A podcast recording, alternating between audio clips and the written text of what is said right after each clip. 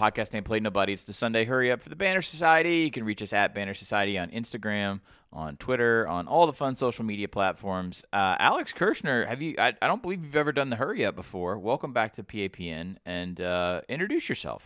Well, thank you for having me. I feel like I'm being thrown into the fire against uh, a veteran defense that, that knows what it's looking for, so it'll be fun. But yeah, I, I write for Banner Society and edit for Banner Society, and I'm thrilled to be here with you this morning. So it's a fitting it's a fitting weekend to, to change it up a little bit, Alex, just because uh, Richard is recuperating, I'm sure, from uh, not only the shutdown fullcast in Jacksonville, but also the cocktail party yesterday. We'll talk about the cocktail party in just a second. This was a bye week laden situation for college football this weekend. So we have a couple clear, identifiable things we want to talk about, and then we're going to kind of meander a little bit. So um, this is your first time on the Hurry Up. I'm going to walk through a series of teams and then another series of teams. Um, because the word bye is next to most of them, we won't have a ton to say about any sort of movement or change in the overall picture of college football. Then I'm going to audition a few teams for you, Alex, if only because, hey, the bye week didn't give us that much to talk about in terms of college football's larger picture. So we have the real ass playoff teams, Alex. No surprises here. We have Clemson, a 59 to 14 winner at home against the Wofford Terriers. Uh, then we have a series of teams on a bye Alabama, LSU, Ohio State, and Penn State. Uh, not much to say there. Obviously, Alabama's about to play LSU. Penn State's about to go to Minnesota. We'll talk about them in a second. Uh, pr- pretty calm. So we're going to scoot right along. This is where it gets interesting. Uh, we have a list of good teams. We have our undefeated purgatory, which, as we've been saying on the hurry up for weeks now, Baylor and Minnesota are not really going to solve themselves anytime soon, and we're not going to find out until next week. We'll talk about that in a second.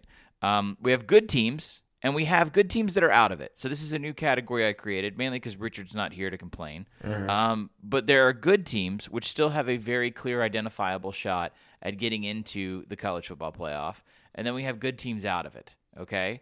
Are there teams that aren't on here that probably mathematically could find a way into a playoff? Yes, but we're going broad strokes here. So the good teams I have Oregon and Utah.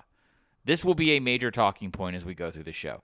Oregon, a 56 to 24 winner at USC in the Coliseum, a come from behind victory of sorts. I mean, they kind of blew them out for most of the game, but they did trail 10 to nothing. Utah, a 33 28 winner against Washington. They went to Seattle. They trailed almost the entire game until the fourth quarter and suddenly had a big momentum uh, shift. We'll talk about that in a second. Georgia, they won the cocktail party against Florida 24 to 17. And then your Oklahoma Sooners, who are on a bye.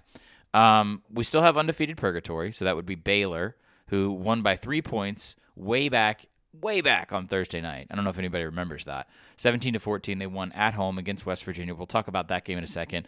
Minnesota, the Gophers are on a bye. Now we have good teams that are essentially out of it. So we'll start with Florida, a two-loss team now that lost 24 to 17 in the cocktail party against Georgia. All right. Um, Auburn, a two-loss team. They hung on and beat Ole Miss thanks to a late turnover, 20 to 17. Uh, Wake Forest. Now I know what everyone's going to say. They don't have two losses. They have one loss. This is true. They whooped on NC State. They're having a fantastic season. We love them. But here's the deal. Um, you're not probably going to get past Clemson. Okay. So Wake Forest has a one game season. I think everyone in college football would agree that you're probably going to lose to Clemson and still have a really, really good two loss season. And that's okay. That's awesome. That's why you're in my out of it list, even though you only have one loss. Uh, the last good team out of it with two losses. Look how nice I'm being. Michigan. I put Michigan back in. They were 38 to 7 winners against Maryland. Um, now, Alex, I have a question. Yes. Should the following teams be on the good teams out of it list? You ready? I'm gonna I'm gonna audition these teams, and we can decide on the fly if we want to survive. I, I mean, I was thinking of drafting only one onto this list, but if you can convince me of two, so I scanned around, and these are the two lost teams I'd like to talk about. Now, two are on a bye: Wisconsin and Iowa. So I don't know, right? Indiana, they beat the crap out of Northwestern. They're seven and two. Notre Dame, they're six and two, but they needed a very. They, it was I think a last minute touchdown drive to beat Virginia Tech, who's not a good team. They won twenty one to twenty. This is after they got uh, smacked in the rain by Notre Dame. Uh, excuse me, by by Michigan last week. We have K State, a workman like six and two. Right? They very beat the crap. So. Yeah. yeah, they beat the crap out of Kansas. Of course, the reason they're on this list is because they beat Oklahoma last week. Um, is there any team on this list here that I should be including on my good teams who are just kind of out of it? Well, maybe not on merit, but I want you to bump Indiana up because life is short and we might not get another opportunity like this for a while. I like it. Um, I like it. But bump them up because this is a fun show and, and college football should be a fun sport. Uh, I'm really interested in Kansas State because they're coached by a guy who coached for several years anyway, the best dynasty really in the history of college football on a championships won per years basis. Not shocking that they suddenly got a lot better at football. Um, and because they I mean, I, I, guess it stopped being quiet when they beat Oklahoma, but they've been, with the exception of like two real clunkers against Oklahoma State and Baylor um, that were back to back in the middle of the year, weeks five and six, they've been incredibly consistent um, all year and just turned in, used the word workmanlike, and I think that's a good word for it. Very workmanlike performances against pretty good teams. Um, Mississippi State, TCU, Oklahoma, uh, Oklahoma State was one of their bad ones, but um, when they've played that kind of middle tier of the Big 12 and you know the mm-hmm. middle tier of the SEC West, which is a, a, a tier that if things are going well for you in, in Kansas State, you're going to be in that tier. They've looked really good, um, and I think they could very well win at Texas next week. Um, and and you know there there aren't any games left on that schedule. I think if you go down, it's Texas, West Virginia, Texas Tech, Iowa State, and the Texas and Tech games are on the road all of those are winnable. Every single one of them, and they probably won't win all of them. But I think an eight or a nine win season is absolutely within within reach, and it would be a, a good and a heavy eight or nine win season. Why did we? Uh, I'm curious because you do a lot of sort of the galaxy brain work on Banner Society with Jason Kirk, where you guys are sort of you're looking at almost every sort of path and signal in terms of the content. We we joke, but really the content that goes around college football. We we identify narratives. We try and play around with ideas. Did we just undervalue the fact that that a guy who ran a dynasty and Chris Klieman comes from you know essentially having lost whatever the funds that is like five times in 10 years or whatever it was at North Dakota State. Mm-hmm. He goes into K State, which kind of matches the blueprint, give or take, on the FBS level of what you would do to succeed at NDSU. I know there's not much to say necessarily about beating Kansas this weekend, but it was yet another. It was another. Hey, we're going to be dominant in a situation where we're supposed to be dominant. There was no question about it whatsoever. Again, mm-hmm. to go back to a week ago, they beat Oklahoma they're just sort of doing everything they're supposed to. For I mean, you're going to have some variance in the in the Big 12, especially in the first season of a new coaching staff. And uh, you know, I feel like it's okay to explain away the Oklahoma State and Baylor to a lesser degree was sort of their really only bad game, as you said. Yeah. Why did we Why did we not see this coming? I think it's because they were just so drab last year in every way. I mean, it was a five and seven, and there's worse than five and seven, and you know they actually came pretty close in in the last week to getting to bowl eligibility against Iowa State, but they just weren't good at anything. You know, the right. offense was really boring and, and bad, frankly. The defense was bad, certainly for a Power Five team. There was no, um, you know, and actually an interesting thing this year, and I don't think it's why they're six and two or seven and two, um, but their special teams is one of the better units in the country, and they were terrible there last year. Um, so there was just not, there wasn't one thing that I think you could could have grabbed onto when we were watching that team last year and thought, okay, one year turnaround. Um, it just didn't it didn't seem like that kind of look, but uh, Chris Klieman is is apparently really good at what he does. Um, you you did you mentioned life is short about Indiana. I just realized something. Our friends at Homefield, uh, they're pushing nine win Indiana. Mm-hmm. Um, so nine win Indiana would involve. I just realized this. So they're seven and two now, and they have they have the following games left. Nine win Indiana is going to need some help. They're at Penn State, they're home for Michigan, and then they're at Purdue at a game they probably should win for the first time we've ever said that in a long time about that game. But this involves them, I guess the easier one would be to upset Michigan at home. So they're going to need the help. Um, they could lose all three of those games. So I tell you what, you've convinced me both in a tactical, logical way about K State as a program and Indiana because it's fun. So they're both going to get bumped up. My apologies to Notre Dame as usual. And then I don't know what to do with Iowa and Wisconsin. We don't have to do anything. Who knows? Yeah. Alex, let's move on to the G5 top five because my lord. Um, uh, we'll start off. App is gone. You had a, uh, they lost to Georgia Southern at home. Georgia Southern not having a good season. Georgia Southern, Georgia Southern, the the ever loving shit out of App. Um, they really did. Yeah. Hoy vey. Um, this is I've tried with the G5 top 5 not to get locked into sort of an AAC rotation. It's it's virtually impossible right now. We can debate it a little bit in the middle. Memphis of course is your number 1 right now. 54-48 winner over SMU. I kept SMU at number 2. Uh, but they obviously lost 54 to 48 at Memphis. A fantastic game that, as you and uh, and Spencer Hall wrote on the Banner Society's top whatever, it was pretty much exactly what we ordered. It's what we know Memphis to be. It's what we mm-hmm. know SMU to be. They combined for a, uh, over a thousand yards. There were a ton of chunk plays. Um, it was fun. It was dynamic. It had a bunch of cool special team stuff. It was pretty much exactly what you needed this weekend to have in terms of like a primetime game while so many other big teams were on a bye. It was really fun to watch. Um, I don't really have anything to glean from it except that I think Memphis is the best team in the group of five by now. SMU, I bumped down to number two. I was ready to move Cincinnati up, Alex, but mm. um, they had their Tulsa moment.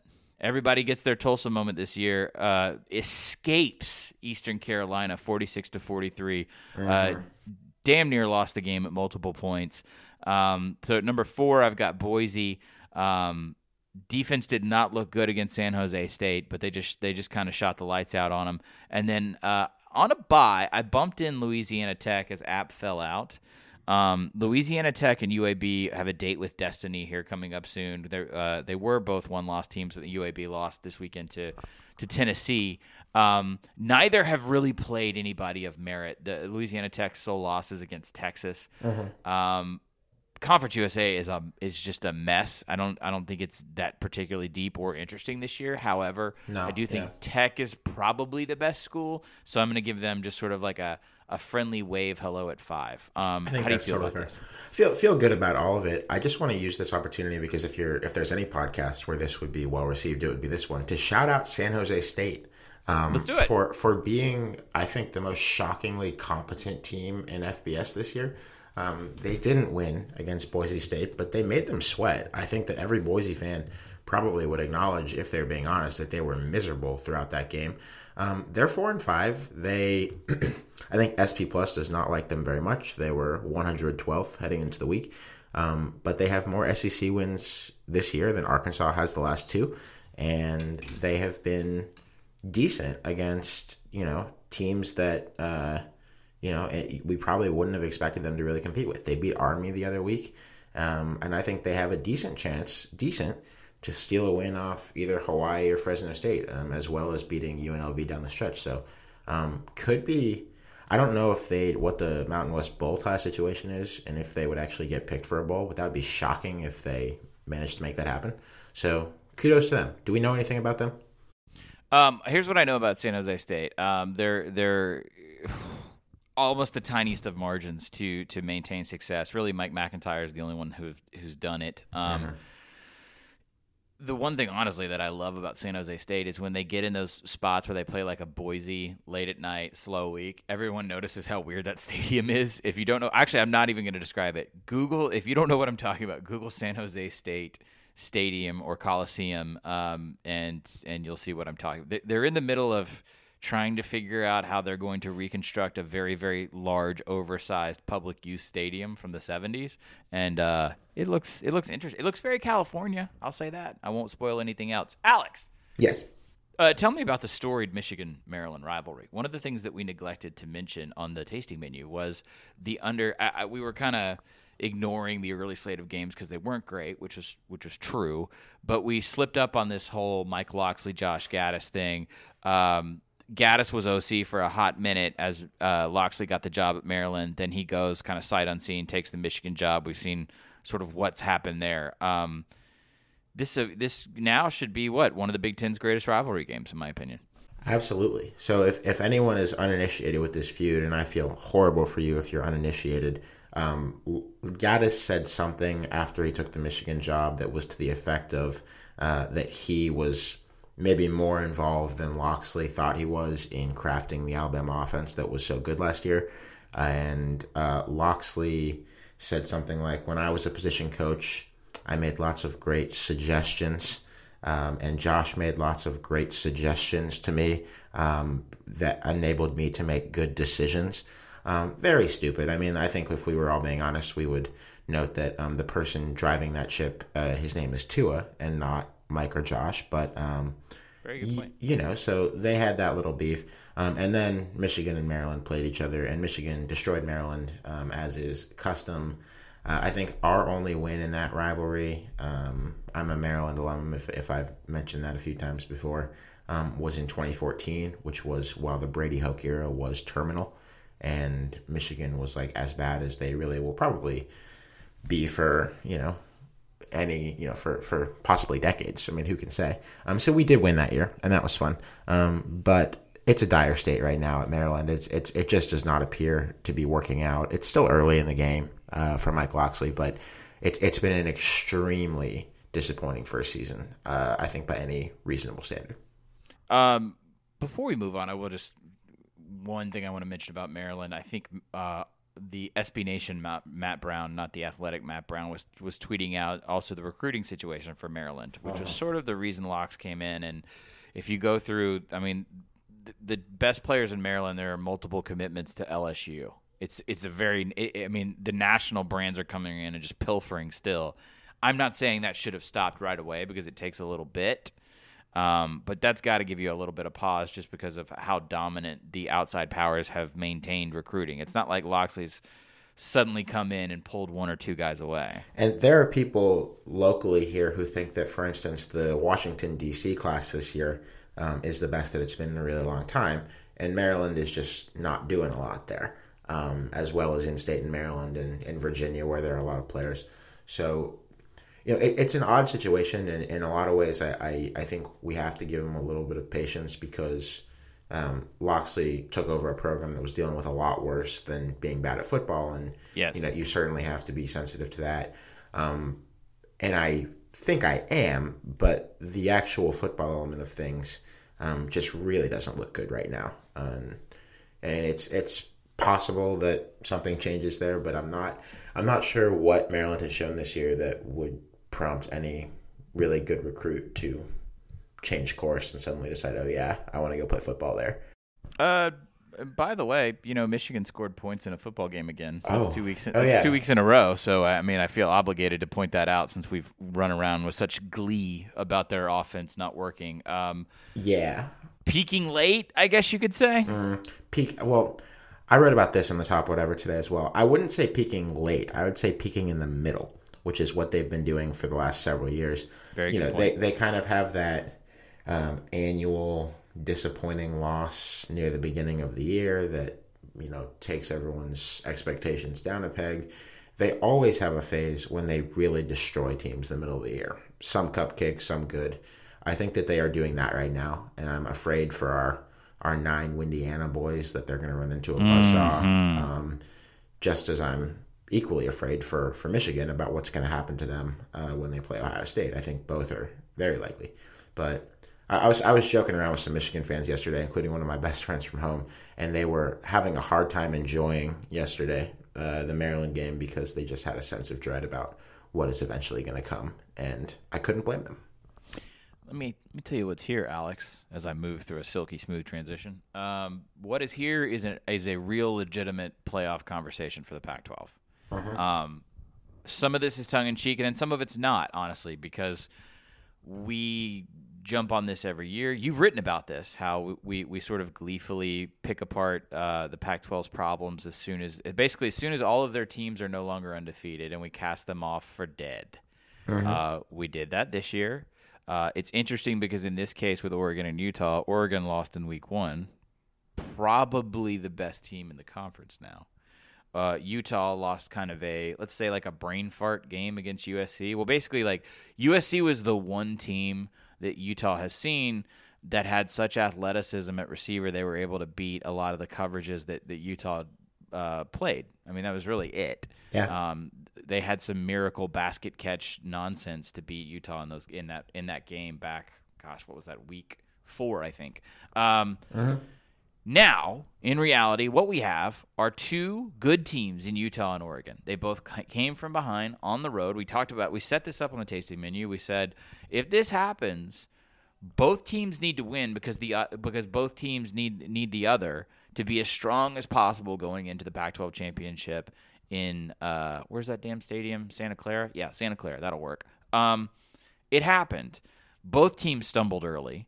Uh, Utah definitely looked worse down the stretch and really kind of clawed their way back in uh, to beating Washington.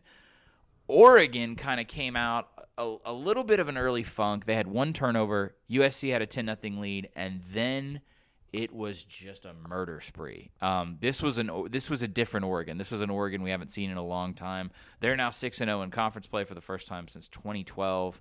Um, I saw one. I couldn't find accreditation for this, but I saw one like infograph that this was their biggest win against Southern Cal in hundred years. Um, wow. So let's put an asterisk next to that. But I laughed and I was like, oh, 100. Okay, we'll throw that in. Um, this was uh, this not a tale of two games. I'm trying to fi- find my sports writer cliche. This was just honestly like it, it was a murder scene. Um, there was a turnover that led to the 10 nothing run, and then Oregon went on a 42 to seven run through the second and the uh, the third, I think, into the fourth quarters. Um, if there was like a pressure point or a switch in this game, um, they went up real real fast, 21-10, um, because they had I think it was like two drives, and then USC pulls in. Uh, pull, they come back. The, the, real interesting part was USC comes back. It's twenty four to twenty one. It's like kind of a game for five seconds, and then there's a hundred yard kick return by Mykael Wright, and it was like that old Oregon feeling just came flooding back. Uh, it was 28 to 17. Then it was you. You were looking at going into the half with a three point lead. Everything felt manageable for USC and then boom, hundred yard touchdown kick return. All of a sudden, it was like, all right, that's it. You really didn't even need to play the second half. Uh, other things to mention, I guess, would be Justin Herbert. He has the knee injury. He comes back. The first play back, he throws touchdown pass. Um, it felt good. It was a referendum. It was funny because I was looking through all the coverage on this this morning, Alex, and man, sometimes I feel like we overplay USC's identity and everything, but then also like everyone was writing about this win being Oregon's biggest and most important, really just because of the context of they beat the USC brand and they did it in the Coliseum. And yeah, you know, I, I guess we non-West Coasters don't understand the, the, you know the sheer magnitude of this of how important that is. Because I guess regardless of the year that USC's having, it was just winning that big in the Coliseum doesn't it, it doesn't matter what what's going on for USC in an individual year. Yeah, for sure. Um, one thing that I think is really interesting about Oregon uh, that might come into play on Selection Sunday is you know that the playoff committee says that if necessary they'll take injury situations into account when yeah, figuring out who goes yeah. to the playoff. We tend to talk about that this year mostly in the context of Alabama. Like, what if they lose to LSU because Tua is not playing or Tua is not 100%? I think you have to look at Oregon, which took a little while at the beginning of the year to start to look like people hoped the Oregon offense would look with Herbert being back. Um, mm-hmm. They're rolling right now, and I think it coincides with Juwan Johnson, who's a former Penn State receiver who I believe grad transferred over there this year. He missed the first four games. That obviously includes the Auburn game when the offense never really got into the kind of sync it was supposed to. Last two games for Juwan Johnson, um, he, he'd, he'd been back for a bit, but not really doing much. 11 for 170 and three touchdowns. All of those were last night. He actually had a natural hat trick of touchdowns, three in a row. Um, he's big, he's fast. Receiver issues at the beginning of the year were probably Oregon's biggest issue, if I recall correctly. He might have gone a long way towards solving that, and I wonder if it comes down to Oregon being 12 and 1 and being right on the bubble, um, if the fact that he was not around for the Auburn game is going to play into their favor. I, I, would guess that it would. It's possible. I don't know. Um, I mean, I, I think we'll, we'll, get to the uh, to Cager for Georgia in a second because Georgia all of a sudden had a pass game, at least enough of a pass game to beat Florida, and he was out against South Carolina. If that ends up being their only loss of the year, um, I'll be interested to see how much the committee says about that publicly because if it comes down to a one loss Oregon, it's I'm going to be really interested to see the the five six, the four five six, I should say. Um, Utah, real fast, just to pay them a, a little bit of credit. Um, Washington was sort of sleepily winning this game. Um, Utah did not look good on offense early, and as good as their defense is, sometimes you, Utah's offense can kind of just disappear almost completely, and that's how they get into trouble. They had they gave up four sacks in the first half. Um, the opening or the first scoring drive for Washington wasn't the opening drive; was just third down conversion after third down conversion. Um, Washington was up 21 to 13. Then uh, Jacob Eason throws a pick six. Um, right after that pick six, there's two long scoring drives by Utah, and that was it. That was that was a transition from the third to the fourth quarter, and it was like everything clicked for Utah at the right moment going into the fourth, uh, and it just wasn't enough for Washington to come back. They had a really long drive late to to get close, but when Utah's offense and defense meet at the same time, when they're running the ball, when Tyler Huntley's making good decisions and staying healthy, that defense is ridiculously good, and it was just enough for them to get out of Seattle. So the only thing I want to say before we move on, because we're already we're too slow. Uh, these are Alex good wins on the road, hostile environments, tough teams, tough brands. Um, maybe we are as a national entity biased against the Pac-12 because I don't know if they're going to play it like that this week. Yeah, I agree. Um, going to it's going to be a fascinating journey that we go on together with the Pac-12, and that's all we that's all we can hope for at any given time, right? Um, so real fast, you can read about this at length on the top. Whatever. Yes, uh, Florida has lost to Georgia for the third year in a row. Um, the entire game, sort of distilled down, was this was was third and Grantham came back. Uh, uh, it was really that simple. If you're looking for one thing in this game, uh, Georgia was 12 of 18 on third down.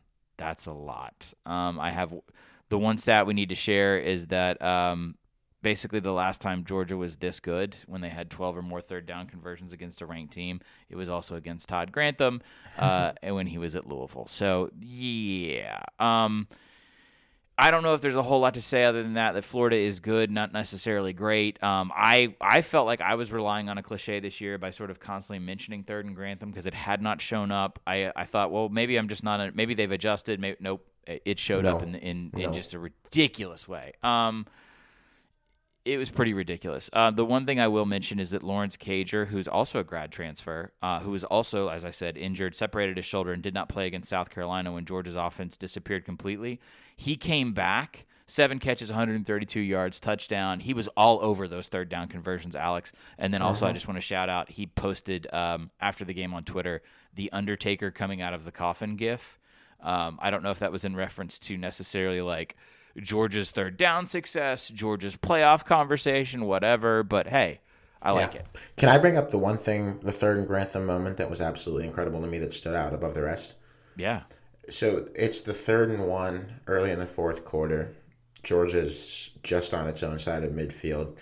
Cager from Georgia is, in my opinion, like kind of probably this year's best, like, holy shit, look at that guy receiver, just like in terms of size and speed like I don't know how you could possibly ever lose him. Like you couldn't like how how could anybody forget him? Like he's like one of maybe five players in college football. You'd be like, I mean, you you can't forget him. Like there's just no way. I mean, you look at that guy, and Georgia forgot him, and it was they a did. 52 yard touchdown. Not good. Not good. Uh, we mentioned Memphis SMU. I'm not trying to short shift it, but we just, we're just going to move along. It was like I said, it was exactly what we needed it to be. Um, Memphis now has been explosive, entertaining. Like they have fully realized the, the potential. And like I pick at Memphis on social media a lot because they've always underperformed both as a fan base and a program and not understood what was sitting in their own backyard in terms of talent.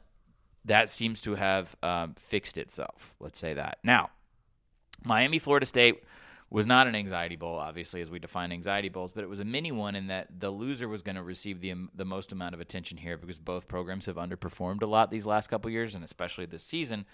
You know, Florida State potentially poised to miss another bowl, which would be just catastrophic for that program. And then Miami, Miami lost to Georgia Tech two weeks ago, so this has not been a great year for either. This was a competitive, whose offensive line was worse uh, game, and guess what? It was definitely Florida State's. Mm-hmm. Um, they're still absolutely awful. The thing, the, the, I, I we'll get into this later this week with Richard and Bud and Bud specifically. I there's not going to be movement on Taggart this season. I know everybody wants to put it in that context, but here's the deal: they have to get a quarterback. Neither quarterback is working, and the offensive line looks as bad as it did when Jimbo left. Those things, as you as you close out year two, just ask Arkansas, become uh, you know you can't tolerate those. The fan base, the boosters, they won't tolerate that at the end of year two. They're just there's that level of patience doesn't exist in college football. Uh, Florida State runs its entire offense through Cam Akers now. His first half runs uh, negative one, four, five, zero, negative four, negative five, a 15 yard clip, zero, two, and six. What does that tell you? Uh, Manny Diaz had a really simple plan because Florida State has become a very simple weekend offense, and that's it. Uh-huh. Um, Taggart's 0 and 5 against the rivalry. The well, they they consider Clemson to be a rivalry game now, but Miami, Florida, Clemson it's bad. The average score of those losses is 40 to 15. Again, I'm just kind of teasing all this. We will talk to Bud. I kind of thought Florida State would, would roar back because of the way they played against Syracuse and win this game. We now have to go back into referendum mode on Willie Taggart. We'll do that this week. Alex, last thing. You ready? I am ready. Baylor. Mm-hmm. I want to mention this because they're still stuck in undefeated purgatory. They almost lost to West Virginia, plucky West Virginia. Um, this is their third game in conference play this year that they've won by three points. What that tells us, obviously, is that they've been a little bit lucky. They've been fortuitous. You can't say this wasn't lucky when you win the game on a blocked field goal. Um, I am not trying to, and, Alex, you, you're a great person uh, to, to kind of figure out the measure of being sensitive to a situation and being diplomatic about how we message things we are not making fun of this Baylor Minnesota situation. They're undefeated, right?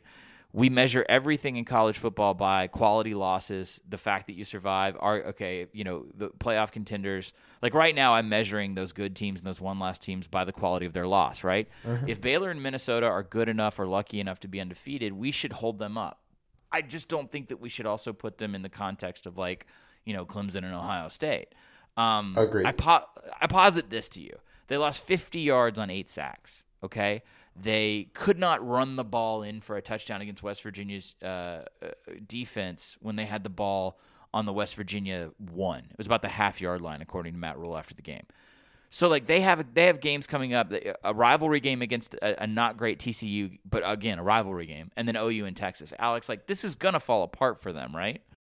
Probably, probably and th- that's why I think there's no harm in having them where you do right now. Is that they see Oklahoma two weeks from now. Yeah, we'll know a little bit more after that. You know, this is um, true, or, or maybe before if TCU um, beats them, which which they absolutely could. That's a road game. That's in Fort Worth. Um, you know, it could it could fall far before that. Um, but you know what? If Baylor beats Oklahoma, then uh, and and at that point, if they are nine and zero after beating Oklahoma, or I think they'd be ten and zero. Excuse me. Um, then we can move them up and no one will be the wiser because guess what? They don't pick the playoff until like December 8th this year. So that would be nothing ventured, nothing gained. I uh, I would also point out, just to be nice, uh, West Virginia scored 14 points in that game. It essentially came on a kick return, so that's a special teams gaff if you're Baylor, and then an eight one broken play was an 83 yard touchdown. So Baylor's defense has done exceptional work this year as well. Minnesota I tell you what, we're just going to pause right here, Alex, as we wrap up the show. I'm g- good for you, Minnesota. Let's see you handle Penn State on Saturday. Uh, Alex Kirshner, I thank you for joining me. Uh, while you have this moment, is there anything you would like to promote, plug, or just say? Well, thank you for having me. I love the way you guys are doing the show these days. I'm a I'm an active listener, and I would be even if I were not paid by the same employer as you. and uh, please read us on BannerSociety.com. Uh, you can find Alex every Saturday slash Sunday morning on the top whatever with Spencer Hall and various other idiots that we work with. Um, Alex Kirshner, thank you. Uh, we will see you guys later this week for the tasting menu, and also just as a programming note, we will have a couple um, isolated episodes, extra episodes. I don't know. We got to figure out good names for them on the coaching and the recruiting and what such. Uh, we'll see you this week.